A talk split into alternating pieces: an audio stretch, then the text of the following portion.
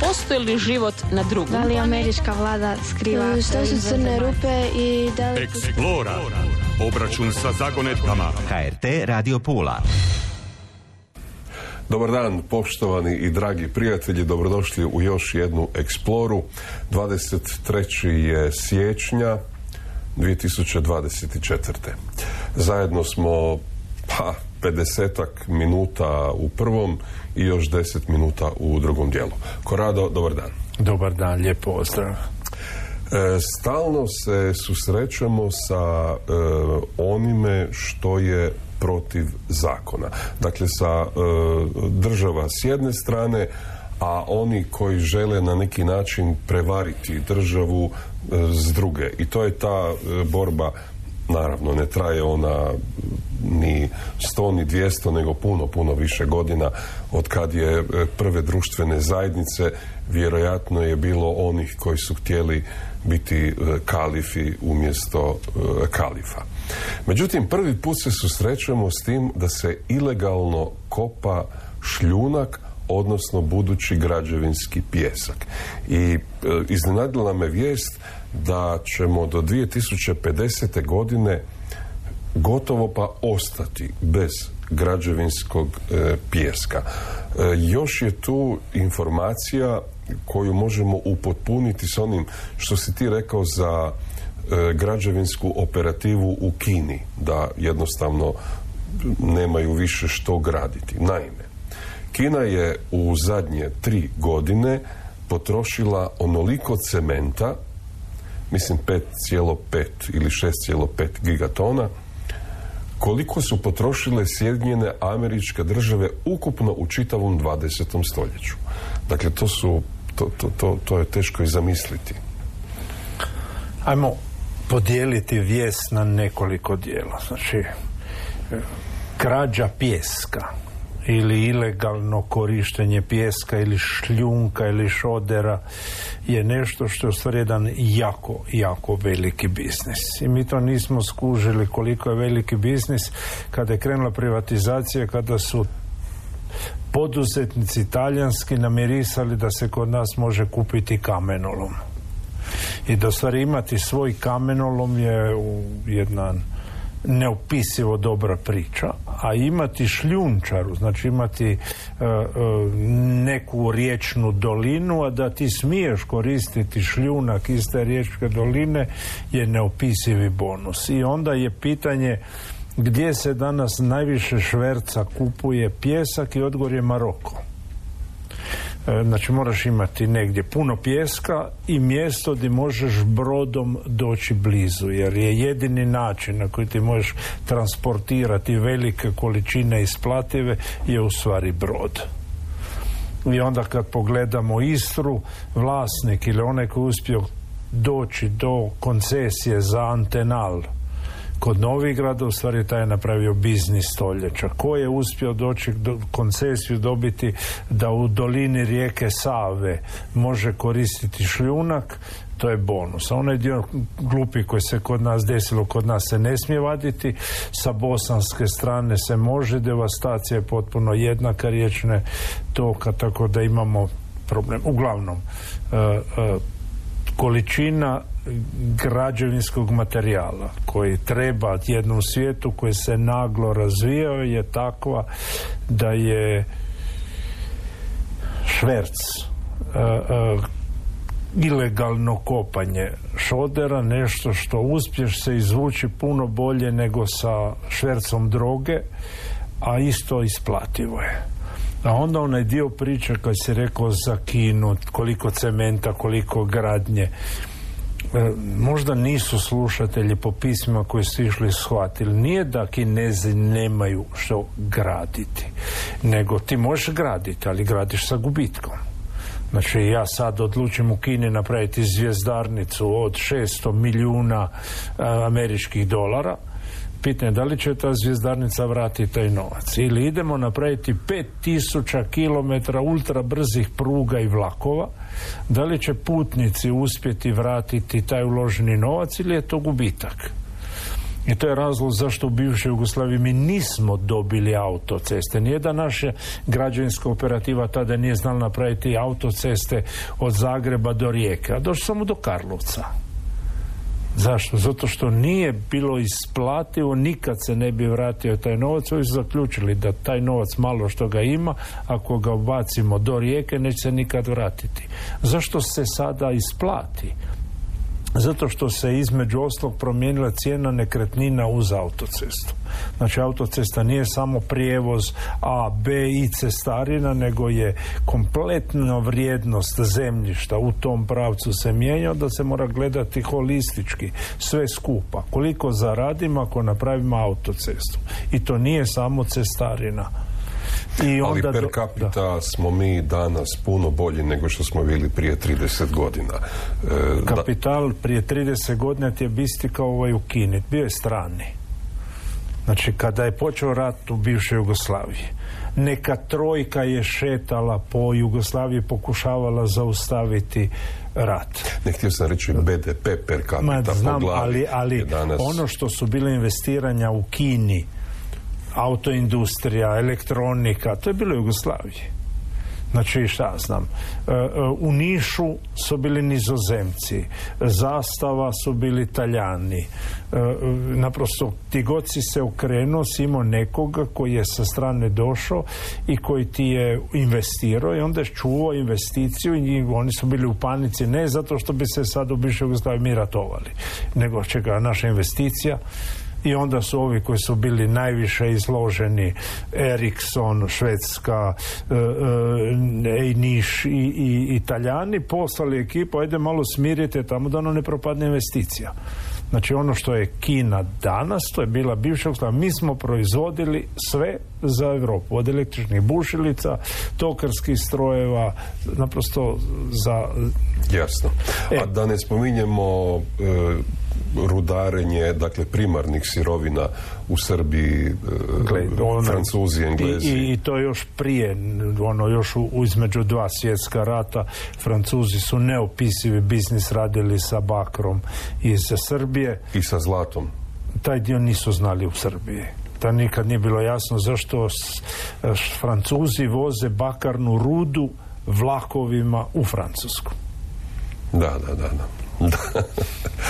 Dobro, e, e, ali samo ovaj podatak. Dakle, u Kini u tri godine se izgradilo, odnosno potrošilo cementa više nego u Sjedinjenim američkim državama u čitavom 20. stoljeću. Da, ali ima druga stvar, nemaš povrat.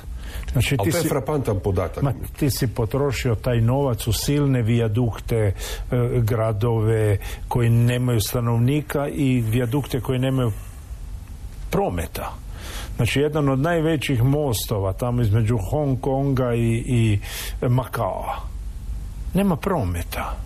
Znači ti napraviš nešto što je dugo, autocesta, most 30 km, nemaš prometa. Znači uzalu ti BDP da si gradio ako si u dugu. Znači to je onaj problem svih totalitarnih sustava da se ne razmišlja o nečemu, a to je povrat, nego je važno da se nešto radi. Dobro, idemo mi sad e, sa našom e, dobrom starom temom umjetne inteligencije. Stara dobra tema, nešto što još nije ni došlo.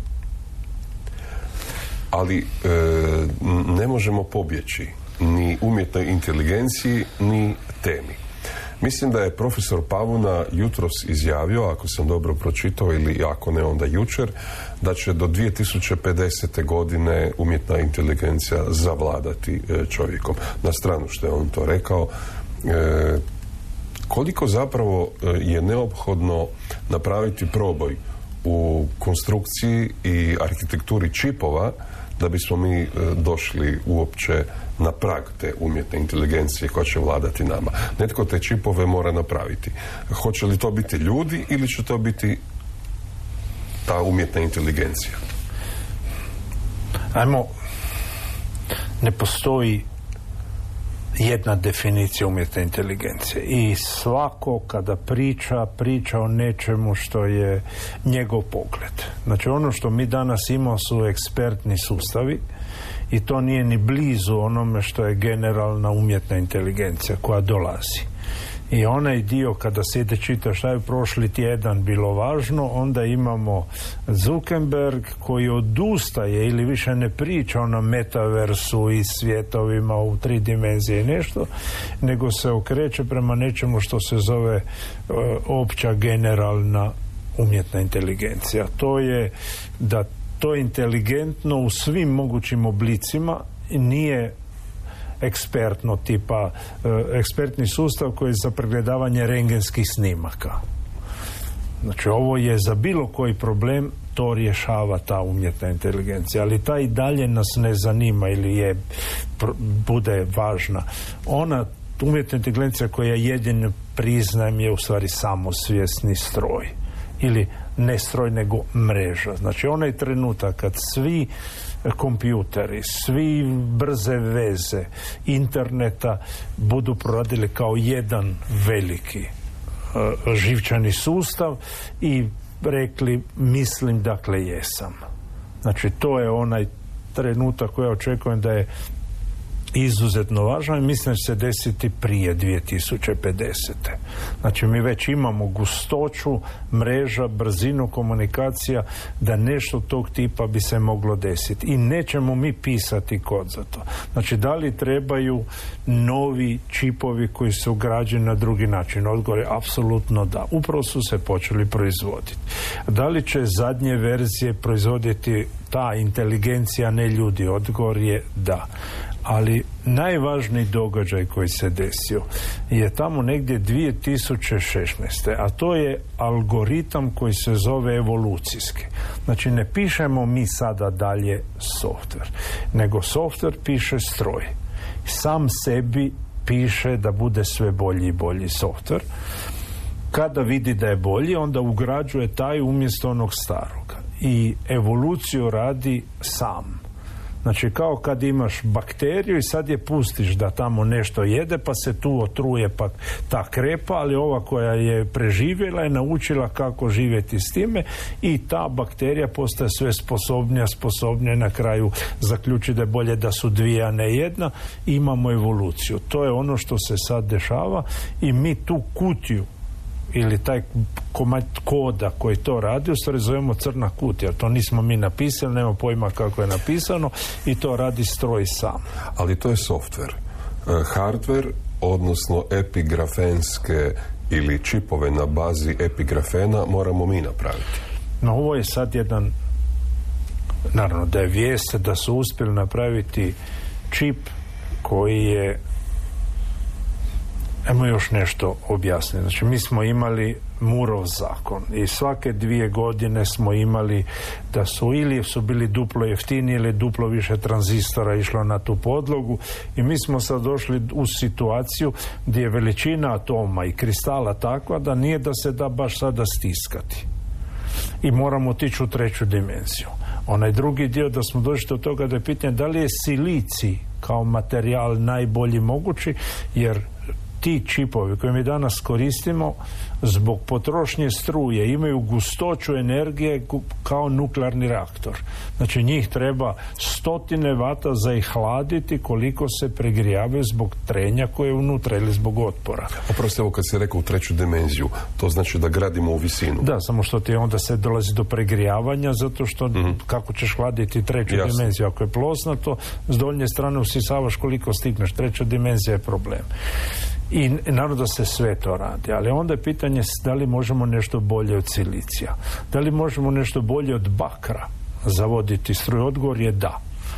Postoji nešto što je puno bolje od silicija, a to je silici karbid. To je oni kristalići zeleni koji su na brusu na brusnoj ploči. Mhm. Znači taj materijal je jedna fantazija od materijala i ako se uspije proizvesti on može na temperaturama od tisuće stupnjeva funkcionirati, a onda umjesto bakra na njega se doda grafen i onda imamo tranzistore koje mogu raditi na frekvencijama koje nisu više ni megaherci, ni gigaherci, nego teraherci. Znači to je deset puta brže od sadašnjih čipova, e, tranzistori mogu biti manji nego što su ovi danas i mogu raditi na temperaturi od 400 stupnjeva. Znači možemo napraviti elektroniku i kompjuter koji ide na Veneru i da tamo mu bude kao dobar dan. Znači neće sutra biti taj čip napravljen. Znači ono što imamo vijest da je objavljen članak i da su uspjeli napraviti i da imamo sada prvi tehnološki proboj u tom pravcu. Dobro, ali to je velika vijest s obzirom da će to doista biti ono što mi volimo nazivati probojem. Dakle, jedan skok. Manje struje se troši, puno manje, puno je veća brzina i manji su tranzistori. A limiti umjetne inteligencije, one prave, kad se bude razvijele, količina energije. I to važi za naš mozak. Koliko mi možemo puno razmišljati, koliko naš mozak može apsorbirati energije, procesirati, koliko se uspijeva hladiti. Znači mi kad idemo rašavati matematički zadatak ili neki problem, nama se žile na čelu prošire, za crvene uši treba hladiti mozak jer se upravo krenu pregrijavati. I količina šećera koju mi tada koristimo je četvrtina sve energije koje imamo koristi mozak. Ne treba skakati okolo, naprosto razmišljanjem trošimo ogromnu količinu energiju. To važi i za umjetnu inteligenciju. Znači, definicija kako će se ona razvijati, da li će ona biti opasnost za čovjeka. U principu ne bi smjelo biti. Znači, pitanje šta je važno umjetnoj inteligenciji? Probleme koje će ona imati koje mi ne razumijemo. Znači, ne ono što se mi nismo ni sjetili da je. Znači, bitak svemira, nešto, nešto. Gdje može naći količinu energije koje treba? Ne tu. Količina energije treba je sunce. To je ona sfera Dawsonova oko, oko zvijezde da se skupi koliko energije treba i tu nema dovoljno nego je odlazak prema središtu galaksije jedno mjesto gdje energije ima puno. I umjetna inteligencija bi trebala u principu napraviti ono što rade pčele kada se roje. Znači jedan dio toga poslati u pravcu izviđači u pravcu tamo gdje energije ima puno to je središte galaksija tu ostaviti samo neki svjetionik da se zna da je tu bilo. Recimo mi nismo uopće inteligenciji bitno te neko mravi kaže joj kad bude nastao čovjek uništit će sve mrave. Nas mravi ne zanimaju ili ako smetaju ona dva, tri gnjezda su problem, to se riješi, ali mravi generalno mi nemamo niš protiv njih. Da, otpi malo vode e, dok ja razmišljam o čemu ćemo sad e, razgovarati. Možda bi najbolje bilo da idemo na odnose Sjedinjenih američkih država i Kine, vrlo kratko ćemo se na tome e, zadržati zato što telefon zvoni. Da. Neka zvoni i dalje. Dobro. Mislim, ne zvoni, nego vibrira. E, Američki kongres je e, e, naložio nasi da se mora vrlo kao nisu oni to do sada znali, vrlo ozbiljno pripremiti za utrku sa kinezima, utrku, svemirsku utrku s kinezima u međuvremenu je Pentagon zabranio uvoz e, e, kineskih akumulatora i baterija, dakle nema više ništa iz Kine. To znači da e, se jednostavno utrka zaoštrava. Mi smo to gledali, mi koji smo stari se sjećamo Amerikanci, Rusi prema mjesecu i ovo nije pitanje samo tehnologije i prestiža. Znači, kad se ide pogledati zašto je Sovjetski savez propao i on, odgovor je ekonomski oni nisu imali kapacitet za se utrkivati s Amerikancima sa količinom novca. Ako ti hoćeš otići u svemir, ako ti hoćeš se naoružavati, ako ti hoćeš, ti imaš toliko te to košta. Sad ti možeš imati jeftiniji rad kod sebe pa te košta nešto manje. Ali i dalje košta jako puno. Trka prema mjesecu je toliko skupa da je pitanje ko može izdržati. I Amerikanci ti u principu u tim trkama gdje je novac u pitanju pobjeđuju. E, kinezi ako budu htjeli pobijediti Amerikance u trci spuštanja na mjesec prvi, oni će ekonomski skrvariti. Koliko god je Kina velika, moćna, druga ekonomska sila svijeta, sa svim tim stanovnicima, oni nemaju sad industrijski kapacitet za otići na mjesec, a da to ne plate izuzetno, izuzetno skupo. I sad, kad američki kongres nešto od tog tipa, pitanje prestiža, znači Amerikanci ne žele ispati nesposobni. Sljedeće, znaju da ta trka, ako sagrize Kina mamac, će u principu tolike novce skrenuti sa vojnog budžeta Kine, da će Kina u stvari biti u ovom drugom vojnom dijelu i ekonomskom patuljak.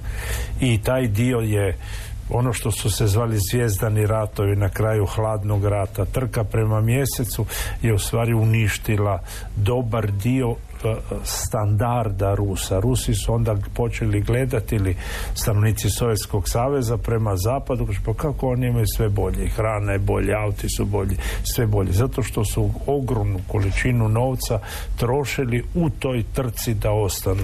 Da, da, kad je, kad je Andropov e, došao na vlast, zapravo e, kada je bio već pri kraju i, i, prije nego što je umro, on je ozbiljno razmišljao o tome da upotrijebi na nuklearno oružje, jer je bio svjestan da je utrka bez nuklearnog oružja izgubljena. Na svu sreću je umro, pa Gle, taj dio, u stvari onaj koji je upropastio, koji nije skužio situaciju, je bio onaj prije Brežnjev, je taj koji je još uvijek sanjao dominaciju svijeta i nadao se da, godine, da je moguće nešto tog tipa napraviti. Gle, kada je Tito pitao ove naše inženjere koje rade u nasi da li bi mi mogli u bivšoj Jugoslaviji imati nešto od tog tipa, ovi su rekli da Jugoslavija nema taj novac. Nije pitanje bilo pameti, nego da nema taj novac jer to naprosto sve jako puno košta. Da, e, morati će e, američke države promijeniti i imigracijsku e, politiku. E, Trump ili netko tko će biti već predsjednik će morati promijeniti svoj stav, ali je to zapravo ispod e, stola već i promijenjeno. E, e, svatko tko ima takozvanu STEM naobrazbu može bez problema otići u Sjedinjene američke države i uopće ga ne pitaju iz pa koje... dobro, pitaju te naravno, ali dobiješ vizu koja je povlaštena i niko te ne dira. Amerikanci i Sjedinjene američke države u zadnjih sto i nešto godina su svjetski usisavač Znači, zašto je Tesla otišao u Sjedinjene On nigdje drugdje ne bi bio mogu uspjeti nego samo tamo. I, I to ne važi za njega. Kada ideš pogledati u Americi tko je danas e, netko. Dakle, to su uglavnom došljaci prva generacija, druga generacija. I to je mjesto gdje pravi domoroci paničare jer to su indijanci. Znači svi su tamo skoro došljaci van onih domorodaca. I Amerika je mjesto gdje ti postaješ Amerikanac, ti ne ostaješ Mislim, možete reći, ja sam kao Hrvat, ali ti jednom kad dobiješ državljanstvo američko, ti si Amerikanac. U svakom slučaju oni su dobro riješili svoj problem, mada... Nisu još, upravo ga sad rješavaju. Imaju velikih problema sa tom politikom, zato što je pitanje da njima fali svih vrsta radnika.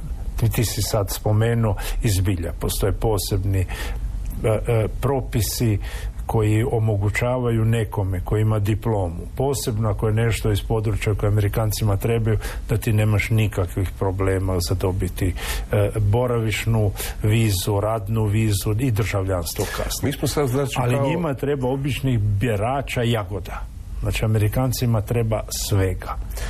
Konačno smo e, dostigli Amerikance, jer i nama treba svega. E, ta, mi nismo država u kojoj ti imaš te slobode e, stvaranja kako je Amerika. Htio sam samo reći da nam kronično nedostaje svega. Ma da, ali taj, Mislim, ljudi. Jako je važno da u području u kojoj živiš, ako si čudak, ako su netko ko je kreativan, netko koji voli riskirati, netko koji ima poduzetni duh, da ti se zbilja dozvoli da to radiš. I da li ćeš ti propasti? Vjerojatno devet od deset propast će to slavno. Ali ona jedan na deset će napraviti čudo i, i to je Amerika. Znači oni ti dozvoljavaju da riskiraš i da propadneš.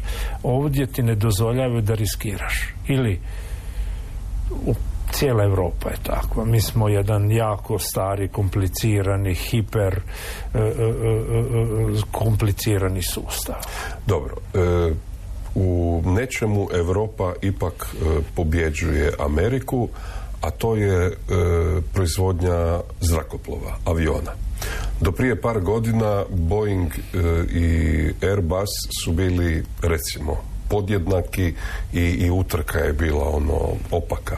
Sad već e, kažu oni koji više znaju dvije trećine e, je Airbus bolji od Boeinga, a imamo i vijest da je nedavno u Miami se vratio nakon samo koliko ne znam par sati ili, ili, ili par minuta e, onaj najveći zrakoplov teretni Boeingov to je onaj 747 otpao motor. Da je zapalio se Osmica, da. Ma, e, ta trka naravno nije gotova. Znači, Amerikanci neće odustati od toga da imaju kompaniju koja je svjetski vrh. I oni su na sve moguće načine preko vojne industrije pokrivali razvoj Boeinga da bude velika svjetska kompanija. I da se razumijemo da Boeing je radio i radi fantastične zrakoplove. Onaj dio koji se desio je serija apsolutnih kvarova u brzini i u pokušaju da budu jeftini i dobri. U avijaciji to nije dobra ideja. Znači da ti otpadnu vrata u letu zato što nisu vici stisnuti sa moment ključem. Da ti se zapali ili otpadne motor da softver je takav da zgine hrpa putnika i da tri aviona se zruše zato što postoji greška u softveru i nisu piloti obučeni šta rade oko toga. Gle, to je nešto što ti ne prašta se. Ali Boeing nije samo kompanija. Kada su recimo jedan od onih velikih škandala ili kada se pričaš ono špijunski filmovi pa onda Kina vojska, ništa Kina vojska ide veliki međunarodni natječaj. Jedna kompanija treba naručiti 200 aviona. Koji je posao cije? Doznati koliko će ponuditi ta kompanija na tajnom natječaju da bi se Boeingu javilo da spuste cijenu toliko da oni pobjede na tom natječaju. Taj koliko novca će biti u tom natječaju koji će dati Airbus je vijest koji mora odraditi CIA. I taj dio se zbilja desio. Znači, nije cija da štiti samo američku državu, nego kad su kompanije koje su toliko velike da je industrijska špionaža iznad toga. I kad idemo gledati gdje je danas industrijska špionaža, avioni, kinezi pokušavaju napraviti avion i helikopter i sve kako to rade Amerikanci.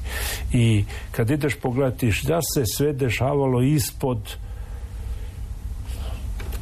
ispod plahte, ispod bilo čega, ono što je nevidljivo, onda imaš Kina koja obrađuje Izrael za dobiti neke informacije. Kineski akteri koji očiste dokumentaciju, sve koje se može naći u Boeingu, u Lockheedu, o tim letjelicama koje dolaze. Software kojeg nema gdje se preko kanadskih kompanija koje su kineske pokušava kupiti taj software iz Amerike za moći ga prebaciti u Kinu. Potpuno na drugom mjestu ide špijunski. E, e, danas znati kako radi jedan modern mlazni motor američki je najveća tajna koju si može neko zamisliti kako taj motor radi, a da se ne rastopi. Znači, taj motor ne može raditi, a taj motor je najbolji na svijetu. Kako su to napravili? Znači, ti trikovi su nešto što je danas ono što špijuni rade. Kada im je bio pao F-35, onda su ga brzo išli tražiti e, da ga netko drugi ne pokupi prije njih. I kad je srušen nevidljivi avion u Srbiji, onda su delegacije sa svih strana svijeta došli žicati za komadiće tog aviona. Znači, to su i, i to treba reći da je tehnologija koja je već sada jako, jako zastarjela. Znači, i ponekad ti to ne pomaže. Znači, mi danas kad idemo gledati neki od e, e, materijala tog tipa, nisi siguran da ćeš razumjeti kako radi ako nemaš onih 20 godina iskustva i protokola za doći do njega. Znači, Kinezi su napravili kopije svih američkih aviona, ali one ne lete dobro kao američki. Znači, postoje trikovi unutra koje znaju i koje nisu na računalima, to ti ponekad ovisi o ljudima koji ti tamo rade. Znači, najveća vrijednost Boeinga i najveći problem Boeinga nije avion, nego njihovi inženjeri koji su tamo. To je najveća sreća i najveća nesreća. Ili taj radnik koji je montirao vrata, koje su otpala i koji nije koristio moment ključ jer ti vici ne smiju biti bilo kako stisnuti. Taj vijak mora biti stisnuti toliko da njegovo jezgra kroz svoju elastičnost se ponaša kao opruga koja onda drži stisnuti taj vijak. Znači ne smiješ pretegnuti jer onda će zbog promjena temperature, leta, ovo ono početi pucati, a ne smiješ ga premalo će ga vibracije otpustiti. Znači točno koliko treba stisnuti taj vijak je nešto to taj radnik mora znati.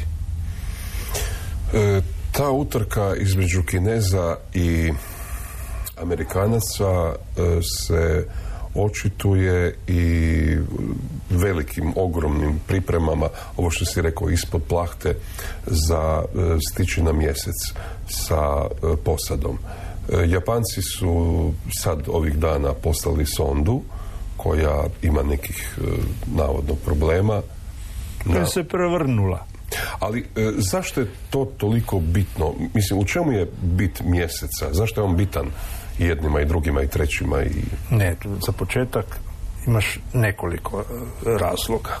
Jedan je da ti ne smiješ kao država pomagati tvojim tvornicama jer se to onda zove dumping i, i ideš... O tome smo nekoliko puta već govorili. da. Ako ti imaš toj firmi daš novac neka rade sondu zasletiti na mjesec, a razviju sve one tehnologije koje će poslije ubaciti u proizvod i to će dobiti kompletni razvoj gratis poklonjeni, njihov proizvod će biti jeftiniji. Znači, to radiš. Sljedeće je prestiž. Znači, mi danas živimo u svijetu koji se ne sastoji samo od toga koliko si ti dobar, nego ponekad i kako si obučen.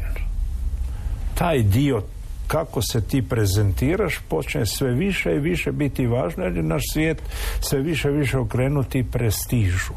I sad imati sondu koja je otišla na mjesec, koja odrađuje posao, koji pošalje slike, koje sve novinske agencije objavljuju je nešto što ti znaš da Japanci jesu sposobni. Kad pošalju sondu koja ima četiri nogice, koja sleti na kamen, pa im se zvrne na bok, jer nisu imali radar da kontrolira da li je podloga ravna, onda je sad smjurlja.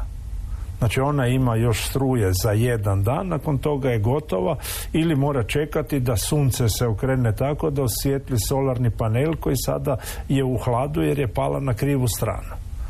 Znači uopće ideja da ti smiješ iti sletit na mjesec i da će tamo biti sve ravno i da nema kamenja je isto jedna od onih ideja. Dobro, da li to Japanci i, i recimo Indici rade isključivo samo zbog reklame, odnosno prestiža i marketinga ili postoji još nešto na mjesecu o čemu se ne priča ili kako odabiru lokaciju gdje će sletiti? Čim ravnije. Znači pregledaju se slike teleskopa ili sondi koji su u, u orbiti oko mjeseca da bereš da bude čime ravnije.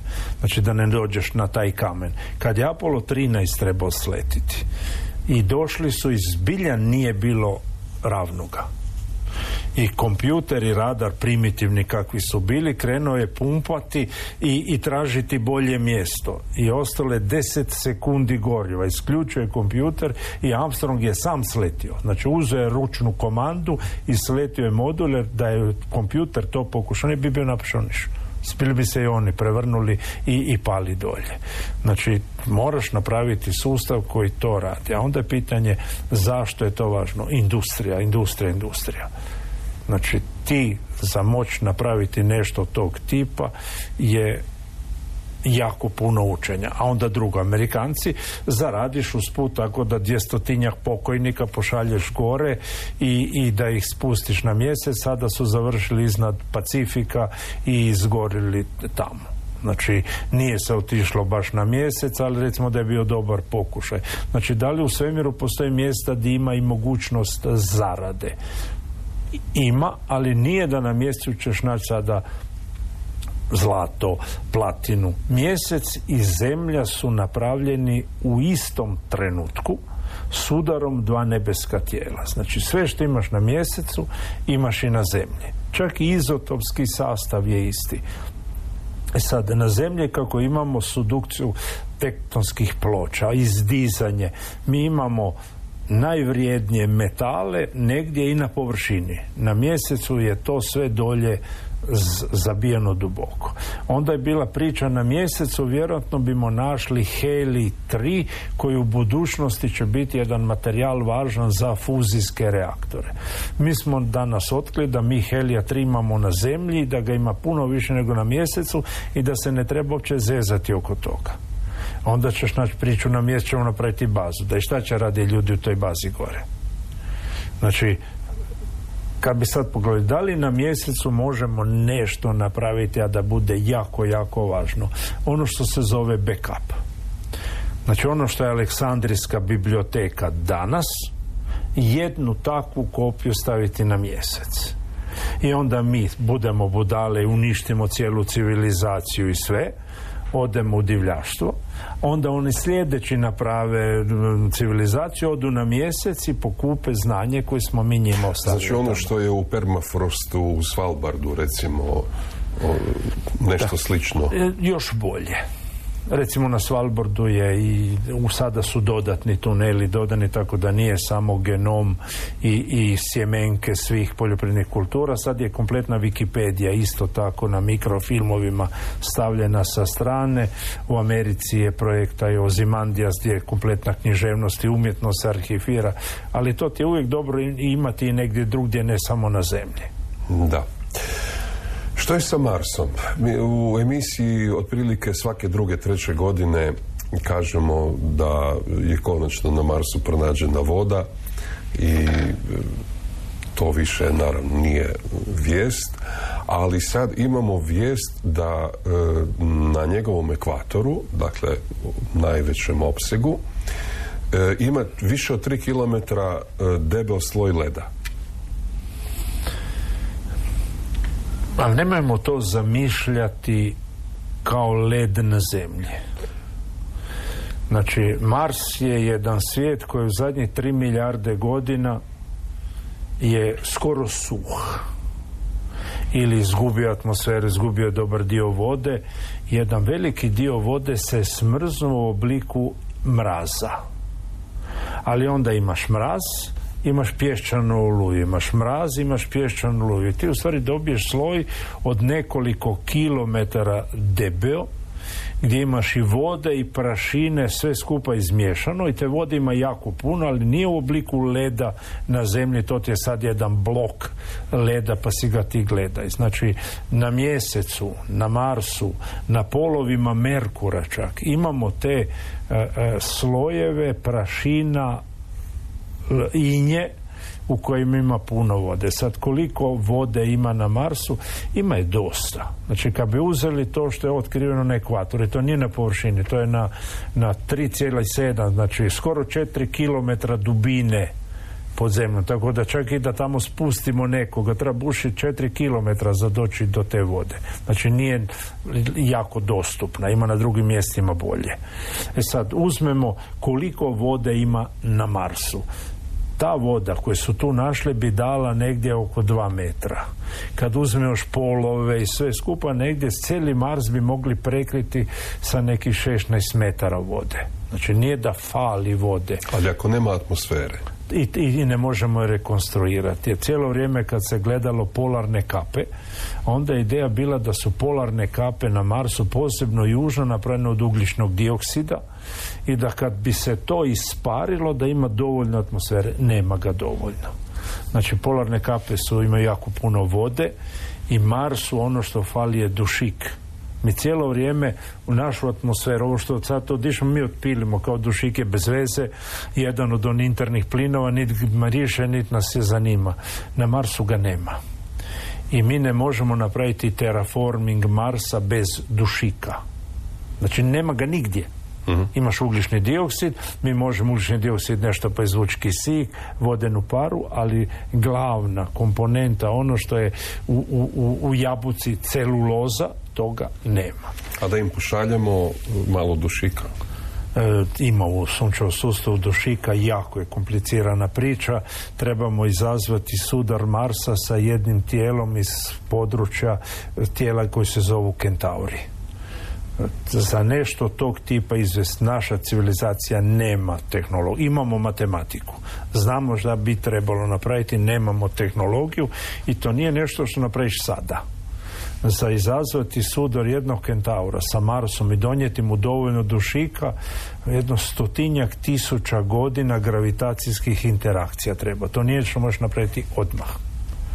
Znači, ako mi želimo terraforming Marsa, da vratimo vodu, život i nešto, moramo napraviti potpuno sintetsku atmosferu sa freonima. Nije nemoguće, dalo bi se napraviti u 50 godina, ogromna količina energije, nam treba negdje oko 30 gigavata za to raditi. Nemamo tehnologiju, imamo znanje kako to napraviti. Ali onda ne bi mogli mi živjeti tamo, nego naša genetski modificirana djeca. Znači, roditelji bi cijelo vrijeme trebali imati skafander, ali djeca bi bila slobodno trčati okolo, koje bi se malo istvikao genom da mogu disati to. I naravno ima i kisika. Problem je freoni koje nama su kroz duže disanje toksični propada jetra. Znači, atmosfera nije da ne bi mogao je udahnuti dva dana, tri dana, ali nakon toga počnemo propadati i ti freoni su fenomenalni za jednu umjetnu atmosferu i ideja je da kada se radi potraga za vanzemaljskim civilizacijama da teleskopi tipa James Webb i ovi kad rade spektre kakva je atmosfera planeta koji je oko drugih zvijezda? Ako budu našli freon idemo na sigurno da se tamo nalazi civilizacija. Kad kažeš genetsko modificiranje čovjeka, što je sa genetskim modificiranjem e, životinja? Da li se to već radi? E, ako se radi, e, na koji način i kojih životinja?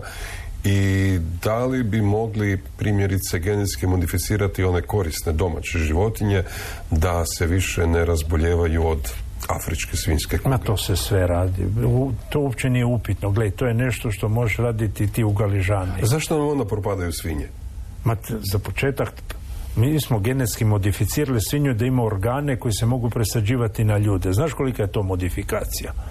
Znači ti imaš svinske bubrege koje možeš presaditi na čovjeka. Imaš srce od svinje koje možeš presaditi na čovjeka.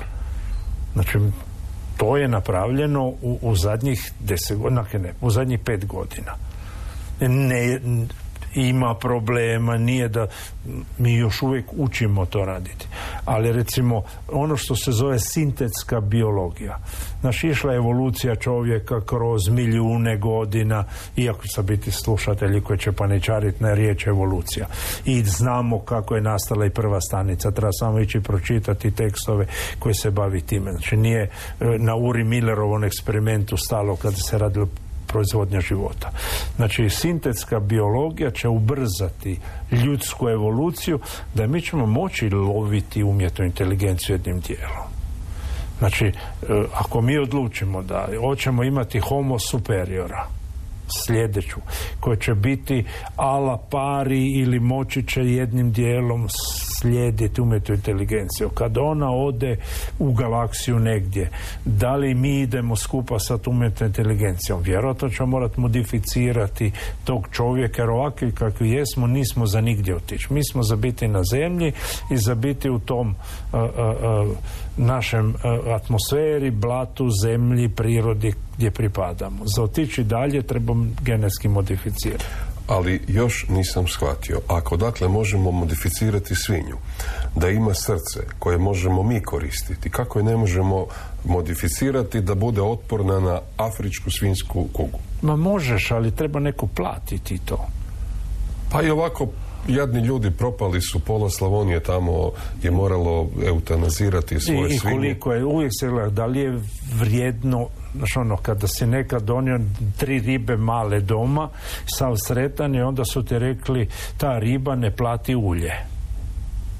Znači, za ono što je vrijednost. Tamo se ne isplati uopće pržiti jer je ulje vrijednije od te ribe. Je pitanje, da li se isplati nešto tog tipa napraviti? Nije problem svinska. Problem je malarija. Znači, ti sad kad uzmeš koliko milijuna ljudi godišnje umre od malarije, a mi nemamo još cijepivo i lijek koji je takav da možemo reći riješili smo problem malarije. Zašto? Jer se niti jednoj farmaceutskoj kompaniji nije isplatilo to napraviti jer razvoj ovo ono košta više nego milijun njih negdje u Africi. A to je ono što je teško uopće složiti. Recimo kad imaš vojsku i sad imaš neki juriš nešto nešto. I sad se računa koliko će to koštati ali ne u ljudskim životima. Jer oficir vrijedi toliko novca vojnik vrijedi toliko novca ili gradiš most. I ti izračunaš da izrada Krčkog mosta će koštati tri mrtva. Unutra ti je osiguranje obitelji sve što ide to je sve uračunato unutra. A onda neka ti pogine samo jedan to je zarada Znači, svijet ekonomije nema etiku. Svijet ekonomije je apsolutno grub, sirov i taj dio ne poznaje. Znači, da li mi možemo proizvesti sve moguće lijekove? Da. Da li imamo ljude za sve to napraviti? Odgovor je ne, radiš i selekciju. Znači mi nemamo toliko eksperata u farmaceutskoj industriji da možemo sve istovremeno raditi. Moramo birati što je prioritet. I sad prioritet je lijek protiv debljanja. Prioritet je lijek za visoki tlak, za kolesterol, jer su to lijekovi za bolesti koje su kronične i svaki tjedan ti to kupuješ i to je super. Za malariju jednom upotrebiš i nikad više ti ne treba i di je zarada. To ti važi za antibiotike. Znači, Tuberkuloza se opet pojavila. Ona ni nikad ni nestala. I sad je jedna jako, jako Gadnerova i soj je otpora na sve antibiotike. I postoje sada drugi način na koji će se to rješavati i, i treba uzeti da virusi su naši prijatelji. Isto mi obično kažemo bakterije su neprijatelji, trebamo sve sterilizirati, virusi su neprijatelji. Odgovor je ne. Možda jedan promil bakterija su opasne i gadne, a sve ove druge su prijatelji. I mi sad moramo naučiti u tom carstvu života izabrati nekoga koji će nas štititi od onog lošeg. Znači, kada smo e, e, uspjeli uzgojiti dobiti psa, problem vukova je postao daleko manje jer imamo nekoga koji će se suprostaviti vukovima. Kada smo... To su Rimljani e, nazvali divide et impera. Podijelili smo vukove na vukove pse i tako I, ali mačke, mačke su riješili problem miševa. Gle, virusi mogu riješiti problem i te tuberkuloze ako nađemo virus koji je bakteriofag i koji će napasti tuberkulozu i pojesti je. Ali taj dio smo skroz zanemarili kako su bili antibiotici sve mogući jer od, od drugog svjetskog rata na ovamo od penicilina to je sve funkcioniralo super. I sad smo se sjetili da postoji drugi način da bi mogli iskoristiti onaj dio koji nismo nikad koristili da se suprostavimo bakterija koje nećemo bakteriofazi su fenomenalni prijateljski virusi koje mi možemo koristiti. E, tko bi e, pretpostavljam da je, da je riječ o državi koja će onda uh, uložiti u istraživanje ili ovo je, u ovom slučaju treba da je Bill Gates pozitivac, da je fondacija uh, Melinda i, i ovaj Bill Gates da su oni milijarde upucali u cijepiva i u, u, u tu medicinu koju niko ne želi financirati. Znači to je posao fondacija, zaklada, humanitarnih projekata i onih gdje nije biznis u pitanju, gdje nije e, zarada, nego želiš napraviti nešto dobro. I mi smo se sa današnjim poslom u Explori što se naših slušatelja tiče primakli kraju. Hvala vam lijepa na pozornosti. Nadam se da ste proveli dobro zadnjih 50 minuta i da jedva čekate poput mene sljedeći utorak. Hvala lijepa i do slušanja. Do slušanja. Postoji li život na drugom? Da li američka vlada skriva Što su crne rupe i da li... Explora. Obračun sa zagonetkama. HRT Radio Pula.